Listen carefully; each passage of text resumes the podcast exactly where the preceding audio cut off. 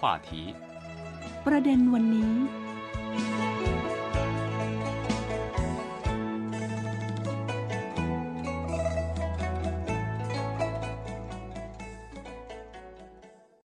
สวัสดีค่ะ คุณผู้ฟังคะต้อนรับสู่รายการประเด็นวันนี้ค่ะ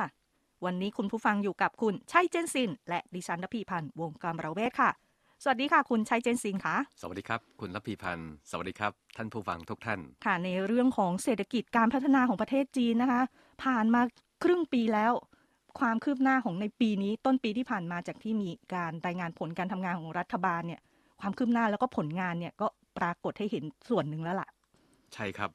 เอ่อแต่ขณะนี้นะฮะจีนกำลังเผชิญกับความท้าทายที่ยากลำบาก ในการส่งเสริมการปฏิรูปการพัฒนา และการรักษาเสถียรภาพ เนื่องจากสถานการณ์ระหว่างประเทศที่เกิดการเปลี่ยนแปลงใหญ่หลวง และการระบาดของโควิด -19 ที่ไม่เคยเกิดขึ้นมาก่อนในรอบศตวรรษที่ผ่านมากำลังทำให้โลกเข้าสู่ความปั่นป่วนรอบใหม่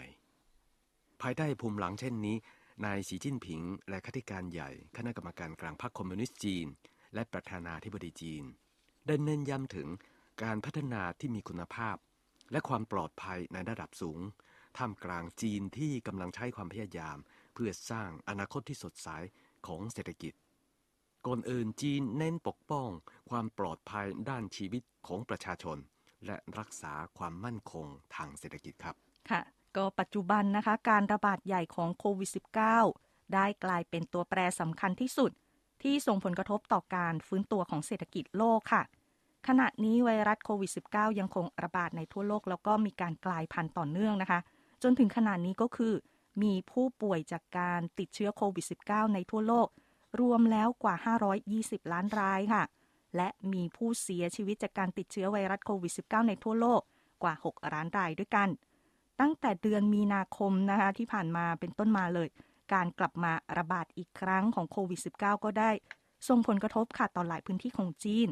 ส่งผลกระทบต่อการฟื้นตัวทางเศรษฐกิจของจีนอย่างเห็นได้ชัดด้วย หลังเกิดเหตุดังกล่าวนะ ประธานาธิบดีสีจิ้นผิงได้เน้นย้ำถึงความสำคัญในการประสานงานระหว่างการป้องกันและควบคุมโควิด -19 กับการพัฒนาเศรษฐกิจและสังคม ตลอดจนการปกป้องสุขภาพและความปลอดภัยของประชาชนในระดับสูงสุด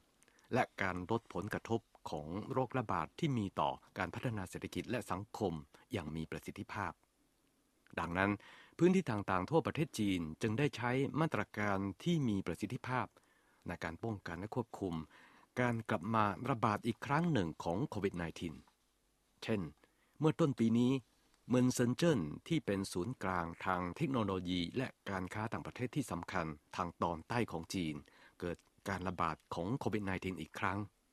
เมืองนี้ได้ใช้มาตรการที่เข้มงวดหลายประการทันที เช่น ระงับการขนส่งสาธารณะ และปิดบางธุรกิจตั้งแต่วันที่ 14 ถึง 20 มีนาคม และในที่สุดก็ควบคุมการระบาดของโควิด -19 ได้ด้วยความสำเร็จ ส่วนนครเซี่ยงไฮ้ก็สามารถยุติการแพร่ระบาดของโควิด -19 ในทุกเขตของเมืองได้ตั้งแต่ปลายเดือนพฤษภาคมนอกจากได้ต่อสู้กับการกลับมาระบาดอีกครั้งของโควิด -19 นะคะ จีนก็ยังได้ออกนโยบายต่าง เพื่อสร้างความมั่นคงทางเศรษฐกิจ และรักษาความมั่นคงในการพัฒนาค่ะ โดยพยายามให้การขนส่งมีความราบรื่น และอุตสาหกรรมห่วงโซ่ประทานมีเสถียรภาพค่ะ จีนยังได้ดำเนินนโยบายสนับสนุน การพัฒนาเศรษฐกิจผ่านการลดภาษีและค่าธรรมเนียมด้วย คาดว่าการคืนภาษีและการลดหย่อนภาษี ในปี 2022 นี้นะคะก็คือจะมีมูลค่ารวมแล้ว 2.5 ล้านล้านหยวนค่ะ หรือถ้าเทียบเป็นเงินดอลลาร์สหรัฐนะคะ ก็ประมาณ 375,380 ล้านค่ะ แม้การเปลี่ยนแปลงในสภาพแวดล้อมทางเศรษฐกิจ ทั้งในประเทศแล้วก็ต่างประเทศนะคะ ได้นำมาซึ่งแรงกดดันมหาศาล แต่พื้นฐานของเศรษฐกิจจีนถือว่ามีความยืดหยุ่นแล้วก็แข็งแกร่ง มีศักยภาพมหาศาลแล้วก็มีความยั่งยืนในระยะยาวนี้ ไม่มีการเปลี่ยนแปลงใด ๆ ค่ะเมื่อเดือนมกราคมที่ผ่านมานะคะ ประธานาธิบดีสีจิ้นผิง ได้กล่าวในการประชุมฟอรัมเศรษฐกิจโลก ปี 2022 นี้ผ่านระบบทางไกลค่ะว่า เรามีความมั่นใจเต็มเปี่ยมต่ออนาคตของเศรษฐกิจจีนค่ะ คุณผู้ฟังครับ อีกประเด็นหนึ่งที่จะพูดคุยในรายการวันนี้คือเหตุใดจีนยืนหยัดในนโยบายซีโร่โควิดคุณผู้ฟังครับ จีนเป็นประเทศที่มีประชากรราว 1,400 ล้านคน ประเด็นปัญหาด้านสาธารณสุข เป็นเรื่องที่ต้องให้ความสำคัญอย่างมาก และการระบาดของโควิด -19 ก็ไม่มีข้อยกเว้น ตั้งแต่การต่อสู้กับการระบาดของเชื้อไวรัสโควิด -19 ในเมืองอู่ฮั่นมณฑลหูเป่ยเมื่อสองปีก่อน มาจนถึงการต่อสู้กับเชื้อไวรัสโควิด -19 สายพันธุ์โอมิครอนที่แพร่ระบาดในขณะนี้ จีนได้ยึดมั่นแนวทางที่เข้มงวดในการป้องกันควบคุมการแพร่ระบาดของโควิด -19 มาโดยตลอด ประสบการณ์ของจีนในการต่อต้านการแพร่ระบาดของโควิด -19 แสดงให้เห็นว่า นโยบายซีโร่โควิดไม่เพียงแต่เป็นทางเลือกที่ดีที่สุด หากยังเป็นแนวทางสำคัญที่ต้องรักษาไว้สำหรับการป้องกันควบคุมการแพร่ระบาดของโควิด -19 ภายในประเทศในปัจจุบันด้วย อย่างไรก็ตามนะคะ ความพยายามของจีนในการต่อต้านการแพร่ระบาดของโควิด -19 อย่างมีประสิทธิภาพอย่างเช่น การล็อกดาวน์บางพื้นที่ชั่วคราว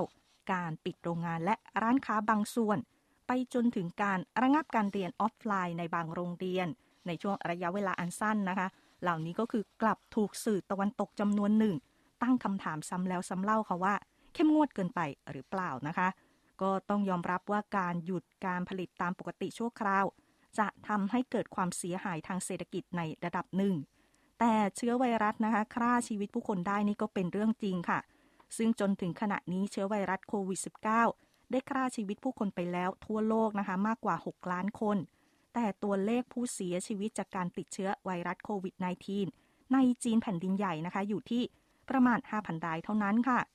จีนยืนหยัดในนโยบาย Zero COVID นะคะในการป้องกันควบคุมการระบาดของเชื้อโรคทำให้ความปลอดภัยในชีวิตของประชาชนนั้น มีหลักประกันที่ดีค่ะ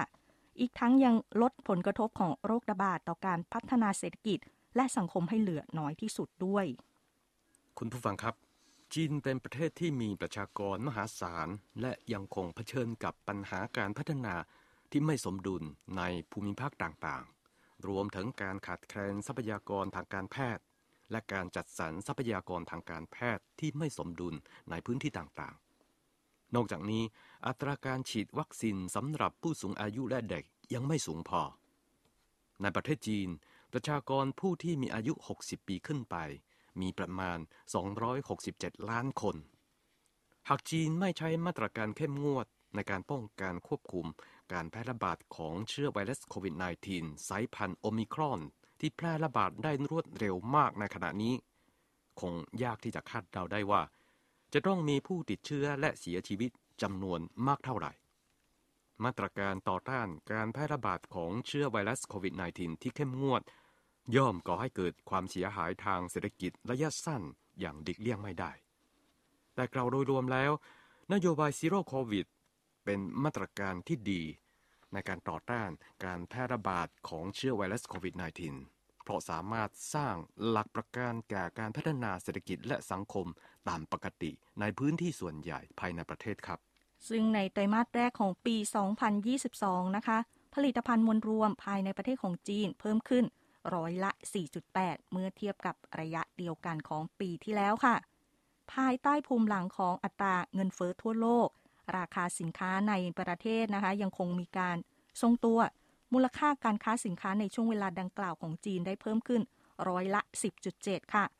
ส่วนบริษัทอุตสาหกรรมรายใหญ่ของจีนก็มีกำไรนะคะ เพิ่มขึ้นร้อยละ 8.5 เมื่อเทียบกับระยะเดียวกันของปีที่แล้วด้วยค่ะ ด้วยสาเหตุเหล่านี้คงไม่ยากที่จะสรุปได้ว่า นโยบายซีโร่โควิดของจีน ช่วยส่งเสริมและสนับสนุนการพัฒนาเศรษฐกิจและสังคมของจีนตามปกติ พร้อมทั้งได้สร้างเครือข่ายความปลอดภัยที่แข็งแกร่งสำหรับประชากรจีน1,400 ล้านคนครับ ค่ะ ก็ต้องบอกว่าประชากรที่จำนวนมากนะคะ ในเรื่องของปัญหาสาธารณสุขเนี่ยก็คือเป็นเรื่องที่ต้องให้ความสำคัญอย่างมาก แล้วก็การระบาดของโควิด -19 นี่ก็คือจะต้องให้ความสำคัญต่อไปนะคะ แต่ว่าเวลาของรายการวันนี้ค่ะ ใกล้หมดลงแล้วนะคะ ประเด็นเกี่ยวกับ การพัฒนาเศรษฐกิจของจีนนะคะ ที่จะก้าวย่างไปสู่อนาคตที่สดใสยังคงมีรายละเอียดที่น่าสนใจต่อเนื่องนะคะ ประเด็นอื่นๆ จะมีอะไรบ้างนะคะ กลับมาติดตามคุณชัยเจนซิน และดิฉันทพีพันธ์วงการประเวศกันใหม่ครั้งหน้า วันนี้ลาไปแต่เพียงเท่านี้ก่อนแล้ว สวัสดีค่ะ สวัสดีครับ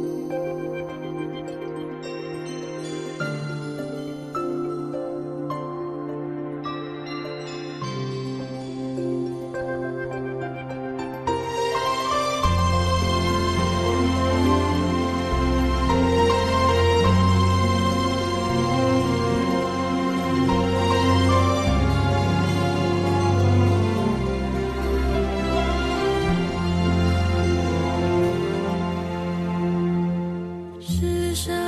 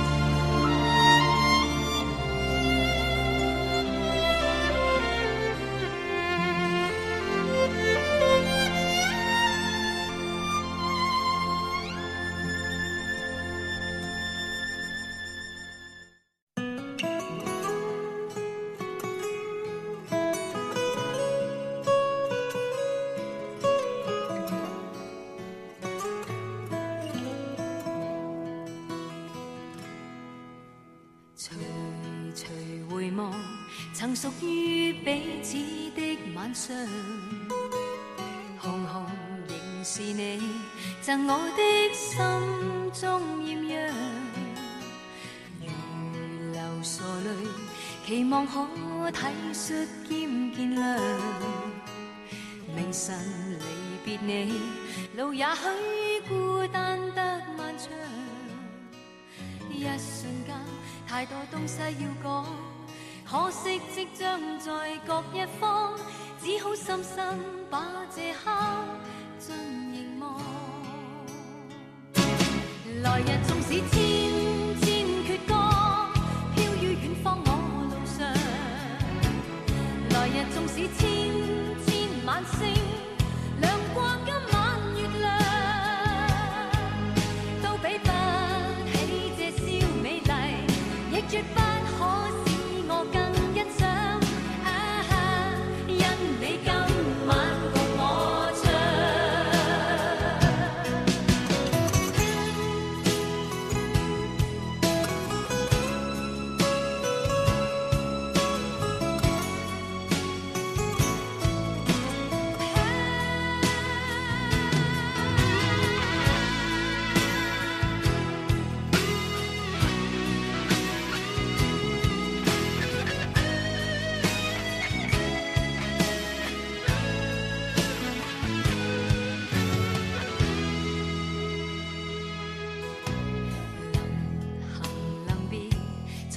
感哀傷的漂亮。原來全是你，令我的思憶漫長。何年何月，才又可今宵一樣？停留凝望裏，讓眼睛講彼此立場。當某天，当风声吹乱你构想可否抽空想这张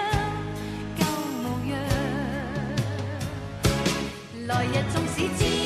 千阕歌飘于远方我路上来日纵使千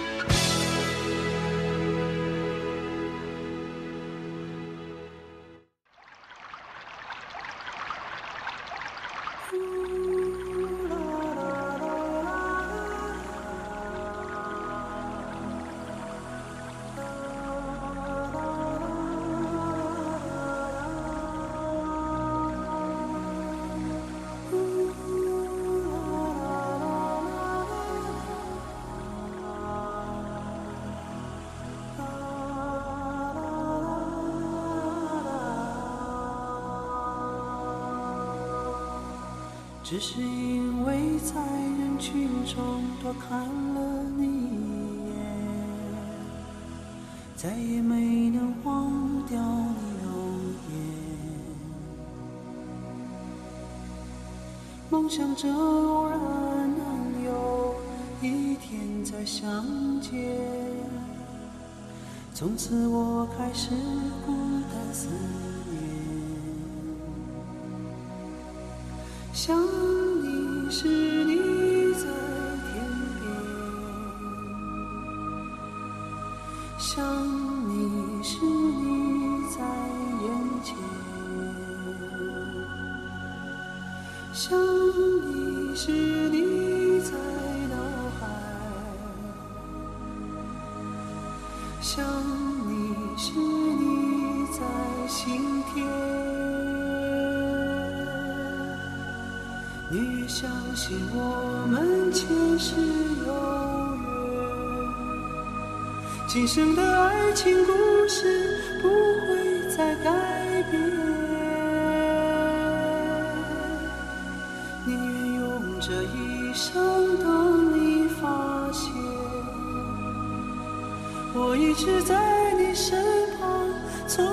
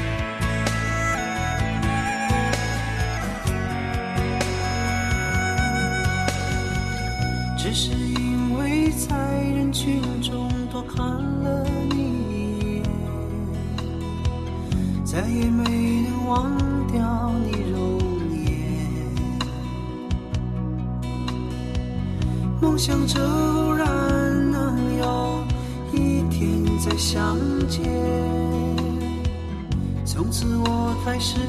孤单似